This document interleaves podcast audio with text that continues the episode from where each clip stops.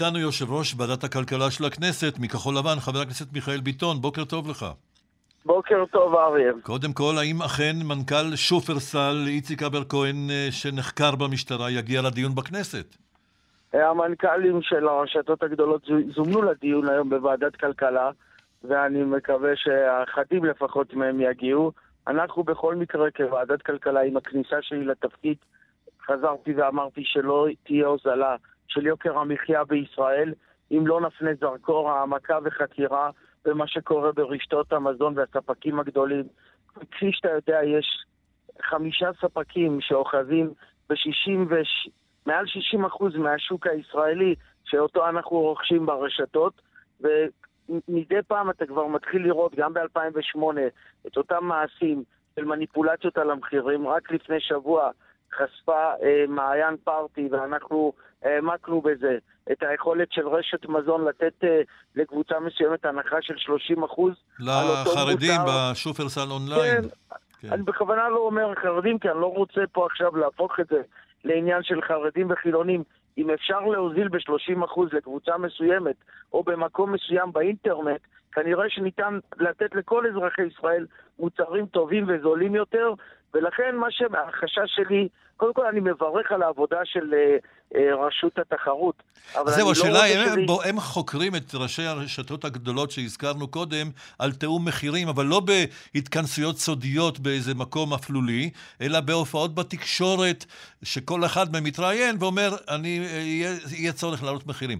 השאלה אם... קודם כל רגע, שנייה, לא יודעים... לא, לא, שנייה, שנייה. השאלה אם יצירת אווירה של התייקרויות, כשאתה מופיע בתקשורת, אתה יוצר אווירה.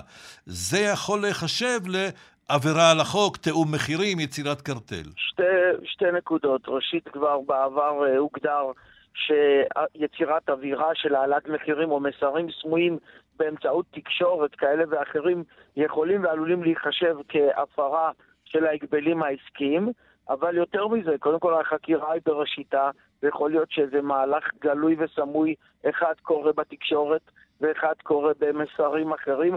את זה נדע רק אה, בסוף החקירה ועם הגשת כתבי האישום. אבל אותה מקהלה מתוזמרת שפתאום לפני שבוע-שבועיים מודיעה, פה נעלה, שם חייבים לעלות וכולי וכולי, הדבר הזה חמור. מה שמדאיג אותי זה שלא נסיים את האירוע הזה בעוד קנס לחברה כזו או אחרת. הרווחים של רשתות המזון ביחד הם מיליארדים ולכל חברה הם מאות מיליונים. אנחנו נידרש לראות שהתרגילים האלה והמניפולציות... וזה קורה בתקופה שהדולר יורד והאירו יורד, הם קונים בזול ומוכרים עוד יותר ביוקר.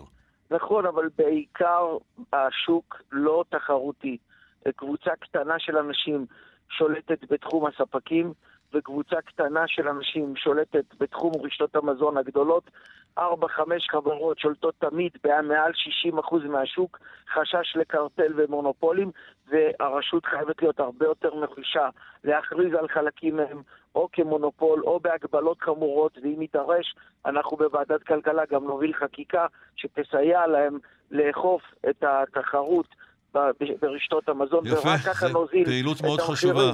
אני אשאל אותך שתי שאלות פוליטיות. האחת היא, אתה הודעת שאתה מתנגד אה, לחוק שמקדם שר המשפטים, גדעון סער, אה, שחבר כנסת שמואשם בפלילים לא יקבל מנדט להקים ממשלה. אה, כלומר, אתה בעצם אה, אה, קונה את הטיעונים של נתניהו, של הליכוד, של האופוזיציה כולה, שמדובר כאן בחקיקה פרסונלית, אישית, נגד בנימין נתניהו. לא, נהפוך הוא, אני הודעתי שאני תומך בחוק הזה. אם שר לא יכול אה, לכהן לאחר כתב אישום בגלל הלכת פנחסי דרעי, כל שכן ראש ממשלה, אלא שאנחנו צריכים להכיל את החוק הזה באופן שלא ייתפס שהוא בוצע אה, ויושם כלפי אדם מסוים. אז מה צריך לשנות עכשיו, בהצעת החוק של שר? אז ההצעה של אה, גדעון אמרה, של שר המשפטים, שאם החוק הזה בתוקף, הוא יהיה בבחירות הבאות. הבחירות הבאות יכולות להיות בעוד שלוש וארבע שנים. חס ושלום הן יכולות להיות בעוד חצי שנה. בעוד חצי שנה זה משפיע דרמטית על הדמוקרטיה, בעוד ארבע שנים זה נותן ל... אה, זאת אומרת, אתה מציע לקבוע טווח של זמן ולא כן, עניין של בחירות? להוסיף, להוסיף או בחירות או שלוש שנים, המאוחר מביניהם או הראשון מביניהם. ואז תתמוך. להגיד, ואז כן, לך ת... וגדעון סער, שר המשפטים וסגן ראש הממשלה, מוכן לקבל את התיקון? אנחנו נשב ונדבר ונייצר דיאלוג על הדבר הזה.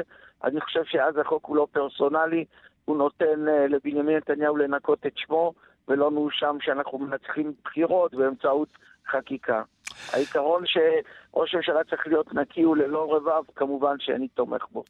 יושב ראש המפלגה שלך, שר הביטחון בני גנץ, יושב ראש כחול לבן גם, אה, מתח אתמול בוועידת הדמוקרטיה של הארץ ביקורת על השמאל.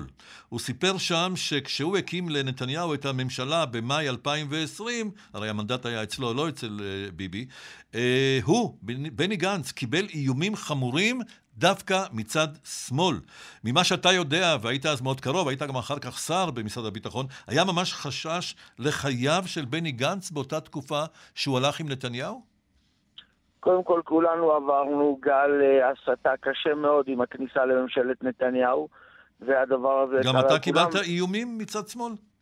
בוודאי, שפה פוגענית, איומים. אני לא חושב שזה הגיע בסכנת חיים, ושר הביטחון מובטח ואנחנו לא דואגים לשלומו, הוא מטופל היטב, אבל הנושא שהוא העלה זה נושא הסגנון והשיח. בסוף רואים מה הסגנון של שר הביטחון, מה דרך ההתנהלות, מה דרך הניסוח, גם בנאומים, גם בעבודה שוטפת. אני מכריע על עצמי כללים, מה לומר, איך לומר, גם ליריבים הכי קשים שלי. בסוף אם כל פוליטיקאי לא יגזור על עצמו את הכללים, לא נגיע למצב... אתה אומר את זה גם לשמאלנים, לא רק לימנים. בוודאי, אני חושב שזה חל על כולם, וההקצנה בשיח ובסגנון, והיכולת של אנשים על המקלדת להגזים. פעם, פעם מישהו כתב לי, אתה, אתה אומלל, אתה היום, אתה מיותר. אני חייגתי לו, לאיש הזה.